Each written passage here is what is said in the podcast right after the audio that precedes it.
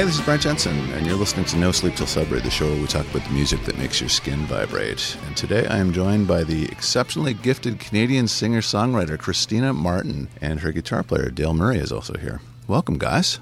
Thank you for having us. It's my pleasure. It's my pleasure.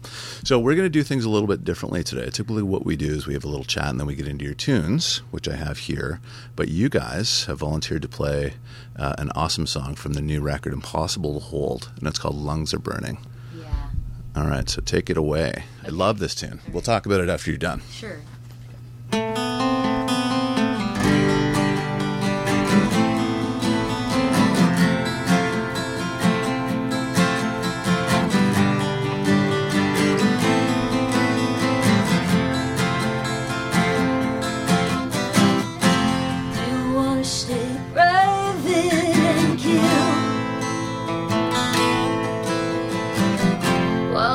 Watching the babies, and it's getting real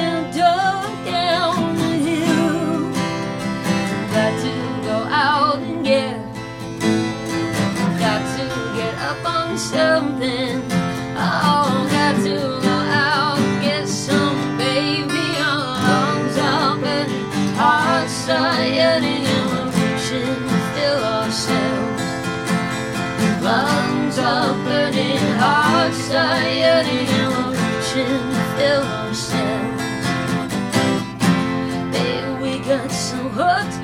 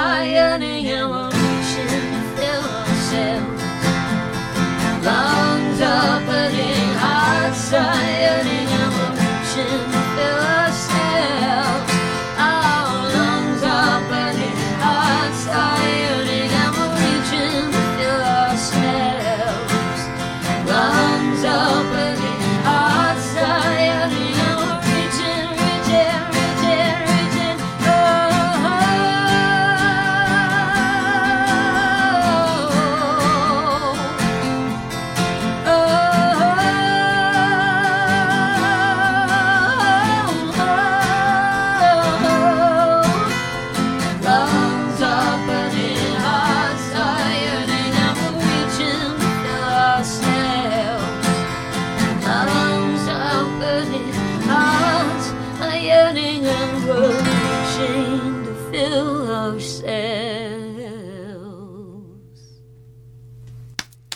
Well done. That was fantastic. Thank you. Very well done. Thank you.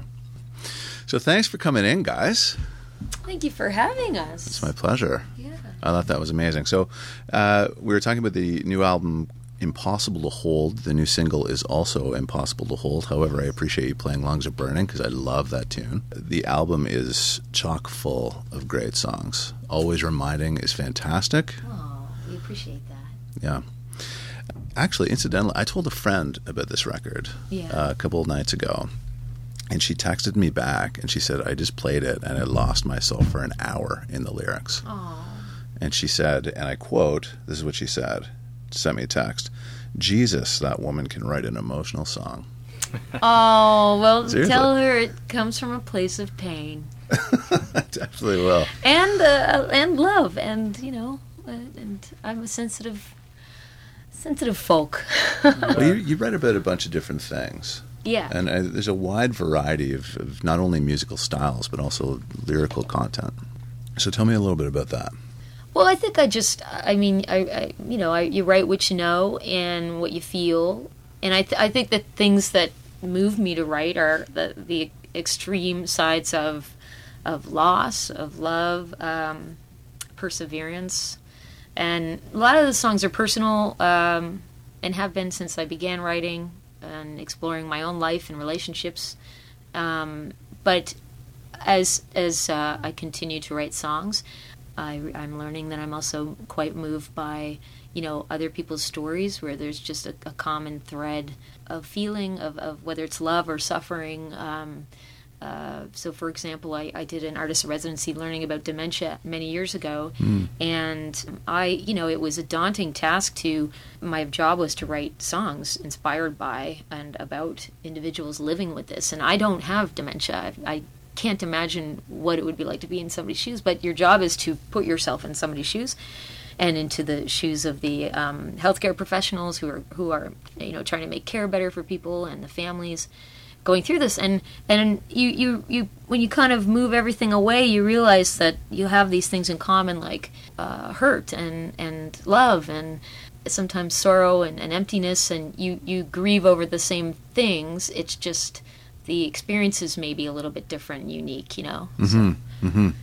yeah, but I, you know, I, over as you get older, you have more to write about. You, you, um, you know, I have so much uh, love in my life now that I, I didn't always uh, know I would experience or have when I was younger. I, um, back in my early songwriting days, it was more. My songs were quite a bit more melancholy, and I was sifting through a lot of the tough stuff. But there was always an element of optimism, and I can get through this. You know, this sucked, um, but there there are beautiful things. There's always something beautiful, you know. And, and I would hear songwriters um, when I moved to Austin, Texas. I was introduced to a lot of uh, great storytellers and Americana music, and I would hear these songwriters sing about the darkest things, and it really moved me.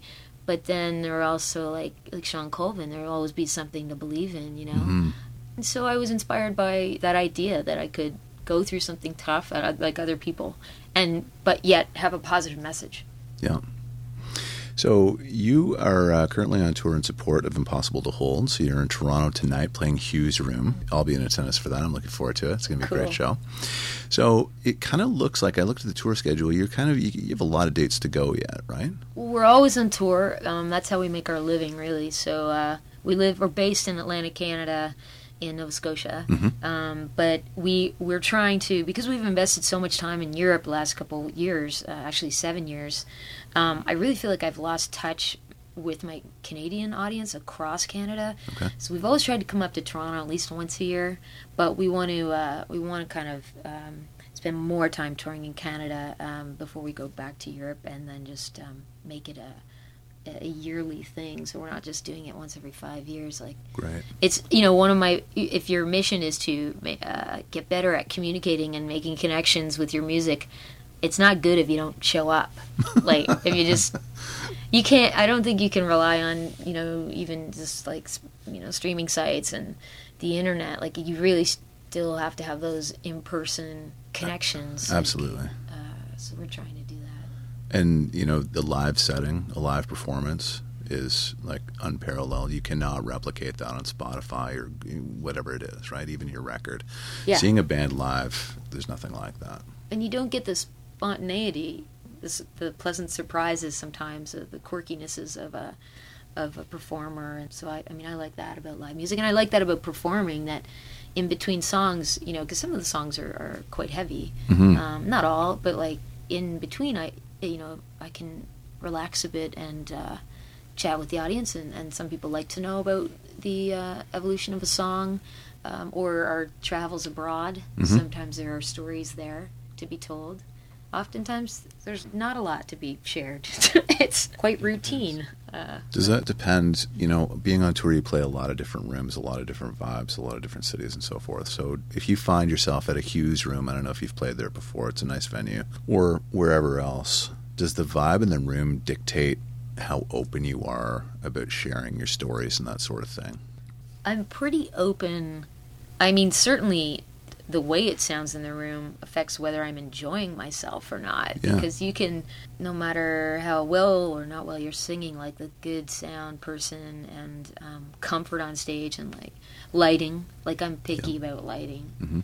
Uh, I don't like things to be too bright. So all that, like I'm pretty sensitive about that. That affects how I feel, and then I, but I don't know. Every room is different. Like you just kind of plan for the best, eh, over plan, and then um, it's really there's there are things that are out of your control. It could be the most gorgeous room, and you think it's going to be the best night ever. Sound is great, and and I may say something really humiliating that I didn't plan, uh, or completely offend somebody. Yeah, you never know when the connection is going to happen. Like, you know, one night you can have everyone in the audience crying Yeah. over a song, and then the next night nothing doesn't do- Nothing. Yeah, so Nothing. it- Stone cold, Yeah. Yeah. and, that's, and it's my fault. It's always my fault. No, I, No, I, I don't think so. I, I, it's a tough role. It's a really, really tough role. You're going up in front of a bunch of strangers. You know, maybe half of them know your tunes, maybe half don't. They're just looking for something to do, and it's very difficult because you have to entertain these people. And I tip my hat to you. It's so not I easy. hope that you bring your canned laughter tonight. I'm going to. I'm going to like cheer and Yeah. yell and everything. Yeah, we need. We, we, we would appreciate that. I love hecklers. Like not as long as they know when to stop, but it it. Uh, Do people actually heckle you? some people do. I mean, there's sometimes when people might. I've had a few inebriated folks like at shows that we've just politely asked to stop or to leave, and not a lot. uh, Oh, God. this is sort of maybe in the earlier days when Yeah. I was less picky about perhaps Where you played? You know, I don't want to be uh, exclusive. I like to be inclusive about where we play, but um, you do get kind of pickier as you go along. Certainly, that's your right. Conditions. You want to play places where people are kind of there to listen to you, Yeah. and they're not just there to have drinks and chat with their friends because you can do that anywhere. Exactly. Uh, so Well, I think that you are popular enough and you've been doing this long enough so that people will be there to see you tonight. that's nice of you to say. One time I did an interview, and they kept reminding me how nobody knew who I was. And, Really? Yeah, and I, I, I, I mean, it, it, you know, they were probably right, but it was just, it was funny that, it, that the interviewer just wanted to keep reminding me. We really got to get people to hear who you are. I'm like, I, I appreciate that. That's great, but she kept bringing it up and up and up. It's like, I- okay, I get it. I'm a nobody. I, I get it. That's terrible. I would never do that for the record. No, you're doing a fantastic job. Am I? Yeah. Awesome. How would you grade me out of 10 right now?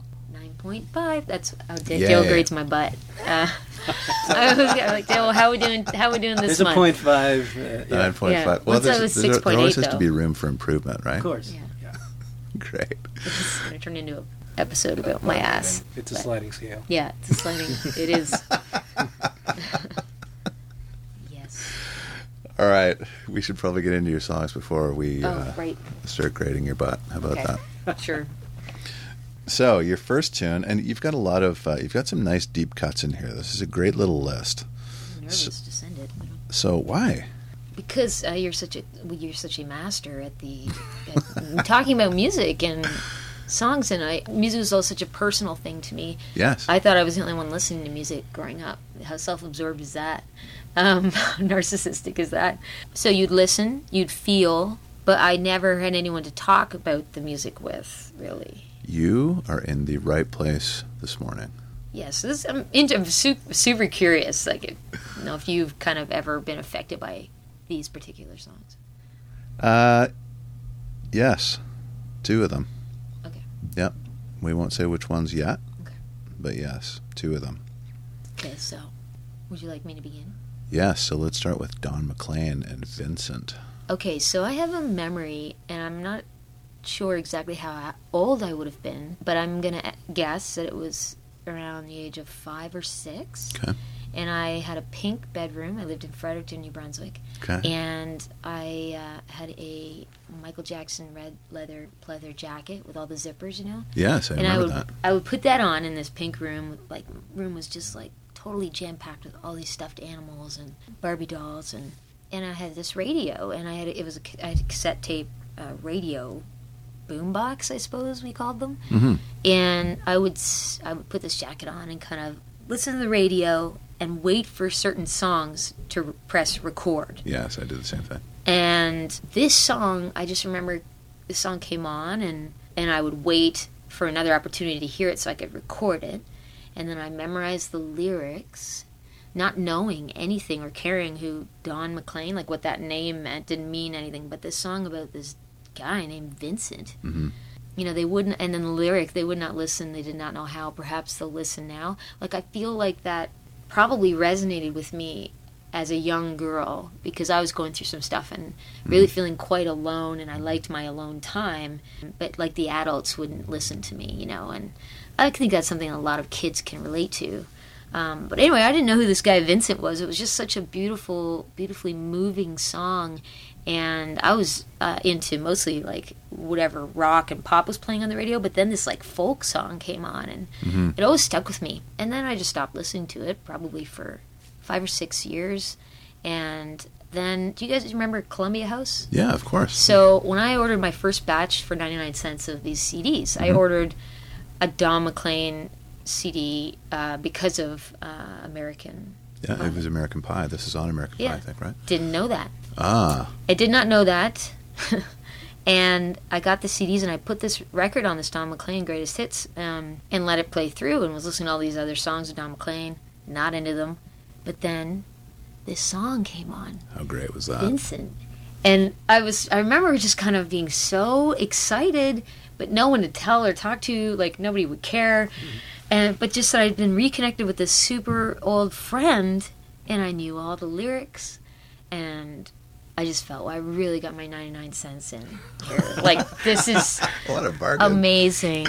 and then uh, this is sort of just another uh, add-on to that. But like when I played the Stan Rogers Festival in uh, 2009, Yeah.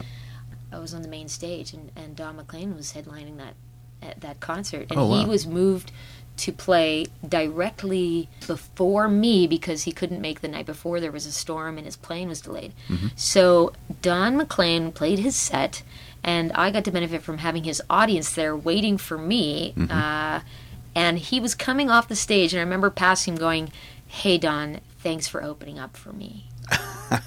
what did he say? and nothing. I don't think he said anything. He I don't remember, but I, I and then I went on and and uh, I and that was that's the end of my story. It's sort of anticlimactic, I guess. No, it's kind of funny. I don't think he's particularly happy about that, probably. he wasn't mean or anything about it. I think he was just after show mode, you know. Yeah. Oh, hey, Yeah. darling, you know, see you later, kind of thing. Yeah. Uh, anyway, so that's Cool. my Vincent story. I like a it. beautiful song. So Tom Petty's next. This is a very interesting selection if you think about Tom Petty's vast catalog. And this is also from uh, a record called Echo Mm-hmm. that had two singles, I think Swingin' and Free Girl Now, right? So this is like 99, I think. Mm-hmm. And you picked Room at the Top. Yeah. Well, I I was a fan of a lot of Tom's. I mean, I am a fan of a lot of Tom's music, Tom and the Heartbreakers.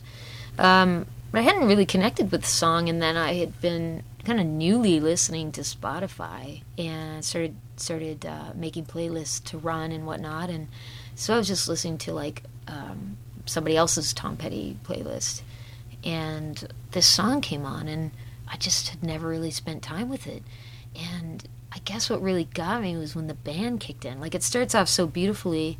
When he sings, it's just so commanding. It's like I have something to say and it matters and you're going to get this. And so I got that. I got drawn in and then all of a sudden you get the band kicking in and with the guitar with the rhythm guitars and everything's pretty simple and spread out and Tom's commanding lyrics.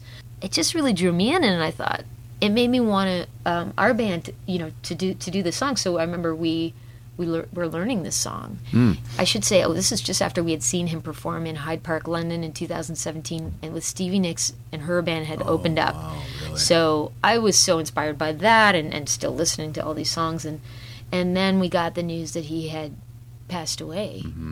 And um, it was only after that that we performed it with our band.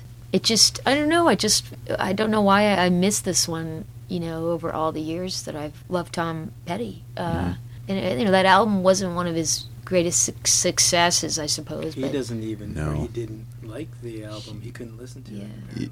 I think I think this came after the breakup of his wife. Yeah, it was, Yeah. uh, during that, that time. Yeah. Yeah, Yeah. and he wasn't a big fan. And, and this i Echo Yeah. was not a well received record for the most part. Like I said, those two singles I think did well for him. I liked it, Yeah. but a lot of people didn't care for it.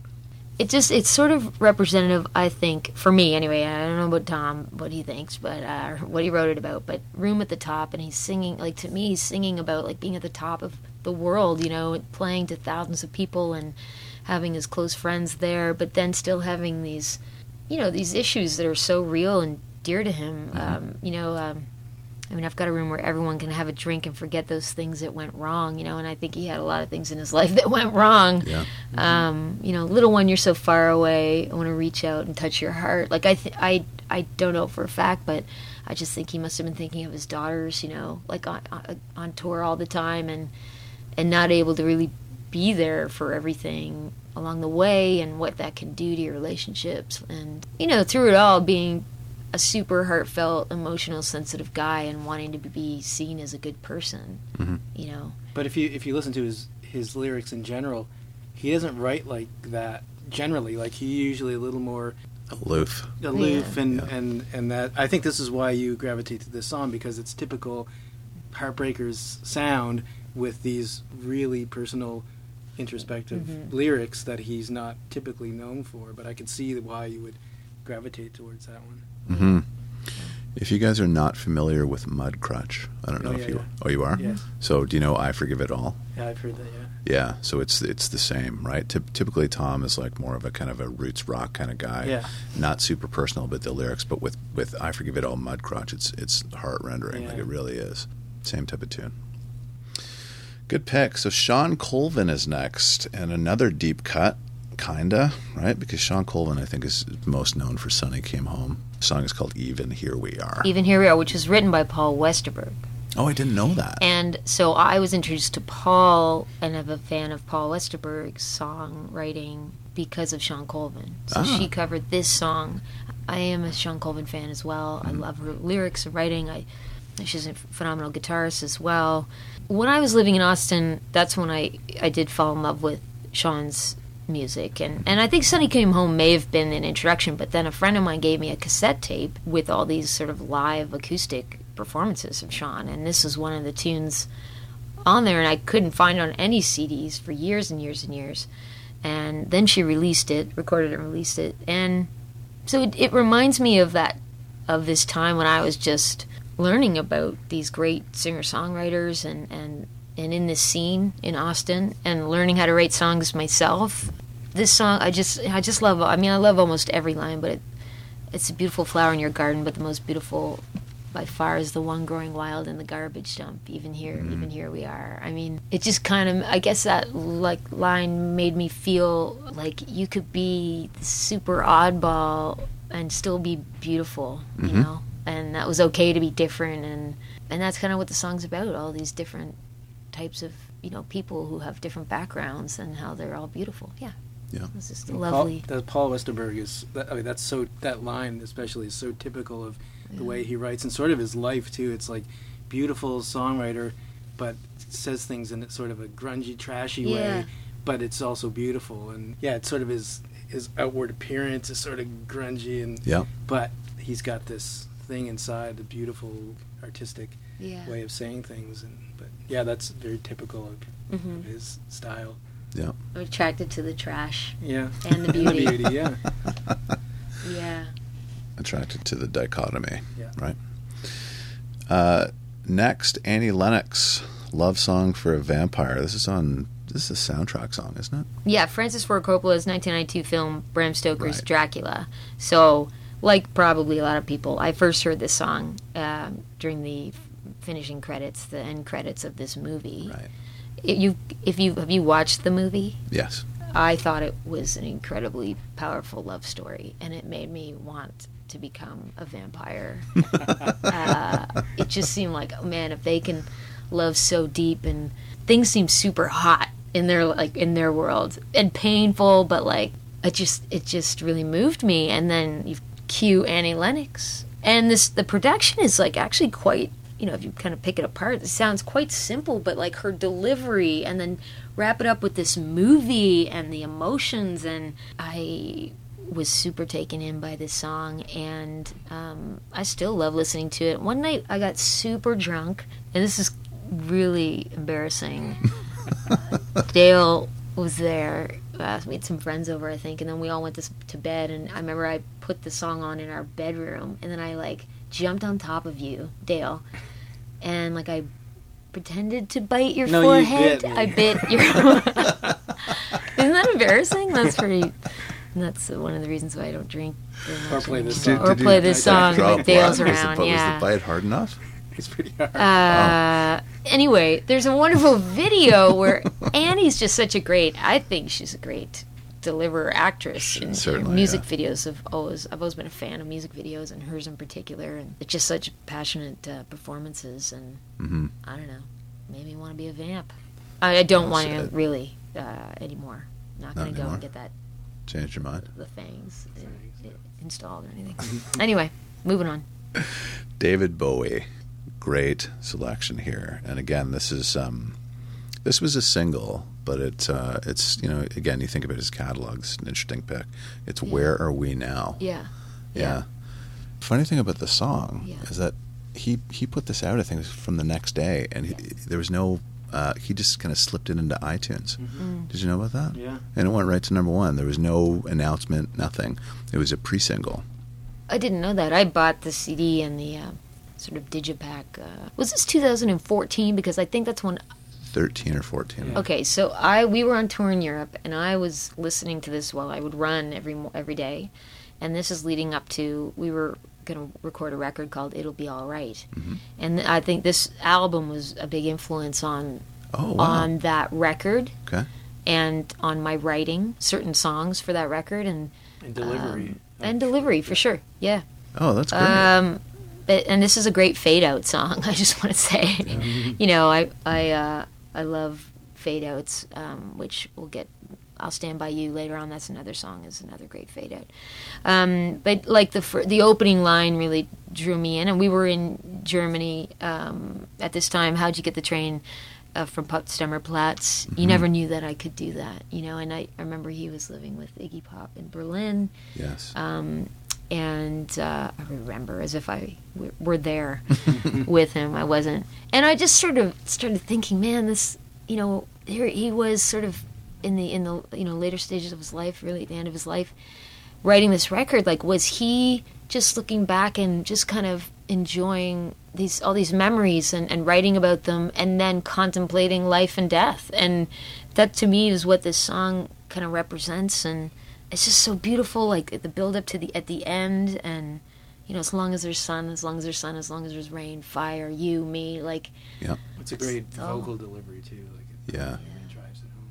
Yeah, that's exactly what he was doing. I think he was contemplating his history, you know, being there, and that that string of records that he did, um, uh, Low, uh, Lodger, and the third one Yeah. with uh, Iggy Pop, you know, during kind of the height of his of his cocaine addiction. Um, I think this song is him being retrospective and looking back on those times. Yeah, great pick, really great pick. That's that was the last top ten he had before he died. Actually, Really? yeah. w- the next year when we went back to, to Europe to tour I got off the plane and the first email I got was from somebody saying you know too bad about Bowie and I'm like what do you mean Yeah. and that was 2016 And then we went by his apartment we, when we we were in drove by Berlin. yeah the, Oh, wow. Just, uh, yeah, very non like you would never. Nondescript, really? Yeah, very well, except for all except millions the of flowers and- and Yeah. photos Yeah. and whatnot. Yeah. This is so incredible that these artists like Bowie and Petty Yep. have reached billions of people. Yeah. Like it's it's just it's just so moving to think about it. Yeah. Next, Stevie Nicks and Stand Back.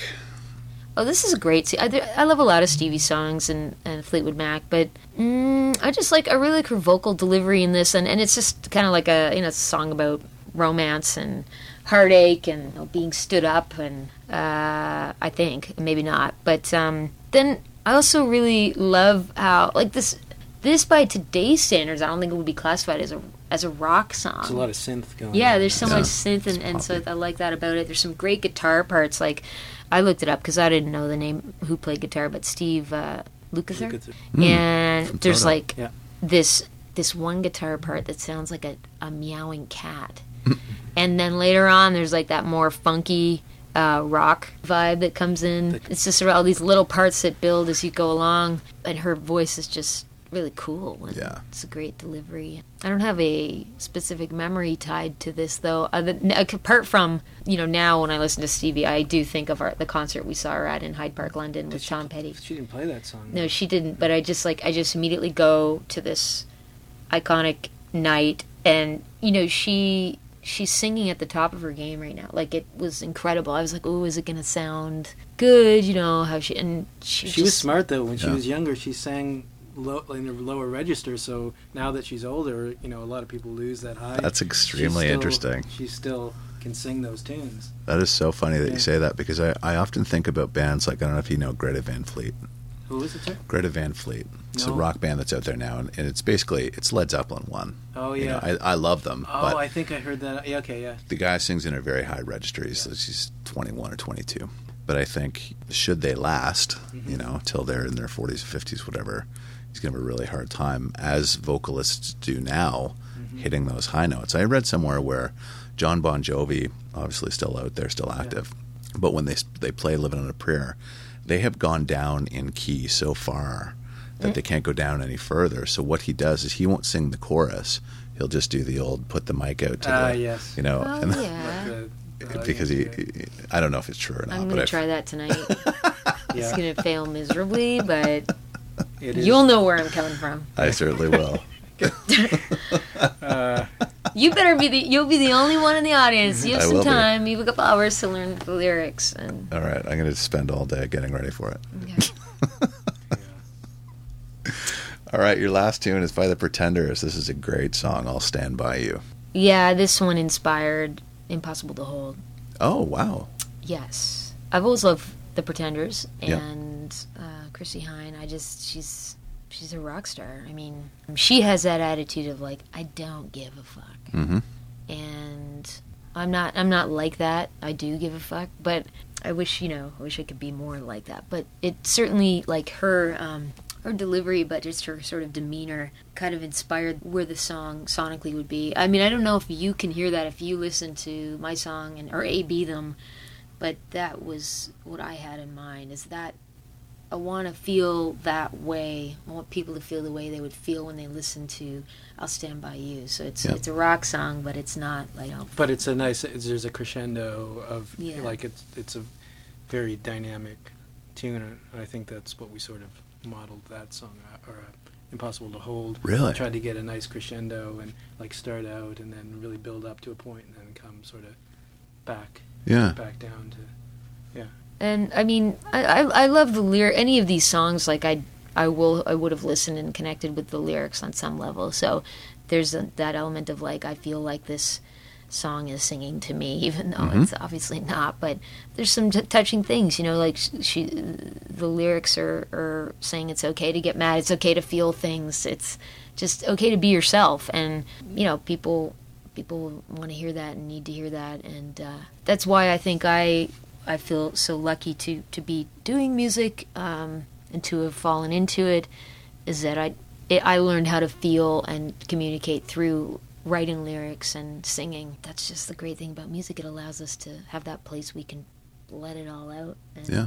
You know, and then people go back to their day to day and they got to suck it up and get their work done. yeah, yeah. Before the show, we were talking about the importance of authenticity Mm-hmm. in music, and uh, Chrissie Hynde is definitely one of those people who just was extremely authentic, extremely legitimate. She was herself, no, no matter what. Yeah. To almost to, well, you read read her book.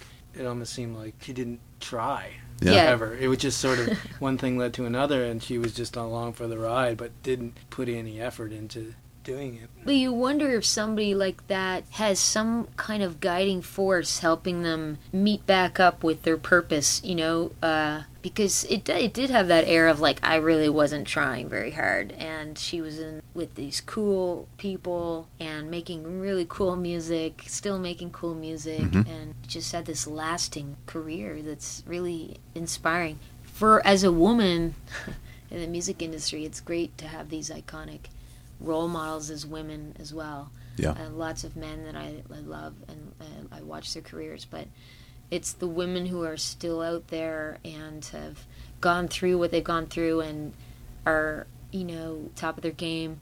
They're looking after themselves now, you know, Mm-hmm. um, that are, I, I keep an eye on, you know, and Cyndi Lauper, Annie Lennox, Chrissie Hyndes, Stevie Nicks, um, Yeah. Amy Lou- King. Carole King, Emmylou Smith. Harris, yeah. Debbie Harry still from Blondie. Harry, yeah. Yeah. Yeah. Yes, it is. So It's- thanks, ladies. It's very cool. Thank you, ladies. So, listen, that might be a good segue if you guys are interested in playing another tune from the record. Yeah. H- How about Impossible to Hold? Yeah, Makes we'll sense, do that. right? Yeah, I don't know if we'll hit that high note. Should we tune it down? No, no. but you might have uh. trouble in about 40 years. I might have trouble tonight. it's all good though. Yeah, sure, we would love to. Thank you for. Shall I tell you a little bit about this song? Please do. no? Yeah. Um, so this song, I'd, I'd written most of it.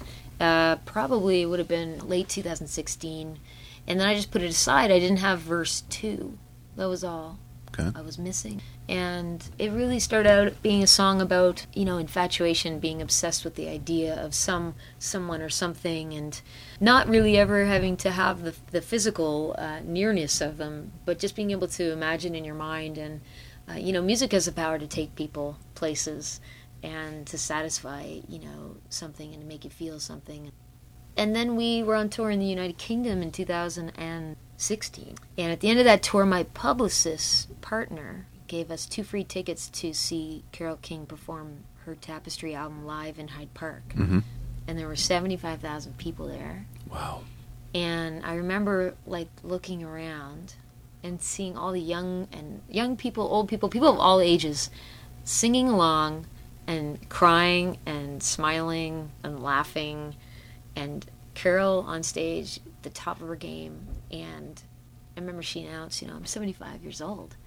And it just was like it just was so inspiring. So I finished verse 2 after that concert probably the week after we went home and, and I just finished the song and and then we from that concert were inspired to buy tickets to Tom Petty and the Heartbreakers and Stevie Nicks the following summer in the same venue in Hyde Park. And so now when I sing this song, like I, I I mainly think of, of Tom and that that last concert that we will have seen and uh, you know what it meant for us and, and the music like um, and just the power that their music had to connect so many people is just incredible so impossible to hold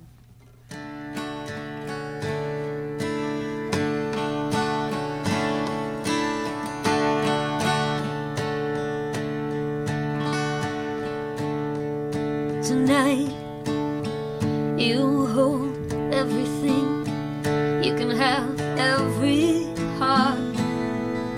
I'm basing this on years of watching you from the chandelier. You can barely hear. I'm breathing out your name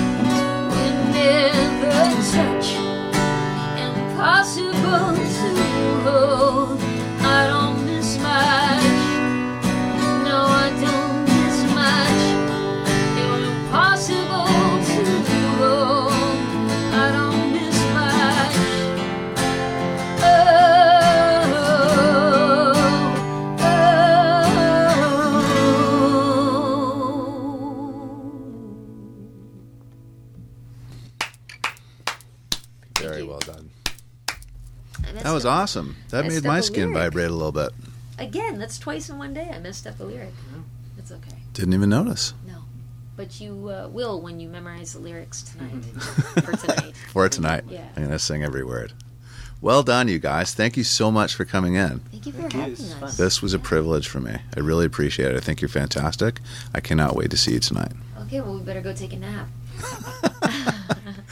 All right, off you go. This has been No Sleep Till Sudbury with Brent Jensen and my very special guests, Christina Martin and Dale Murray. Till next time, folks, take good care. Brent Jensen is the best-selling author of No Sleep Till Sudbury, Leftover People, and All My Favorite People Are Broken. All titles available in stores and on Amazon worldwide.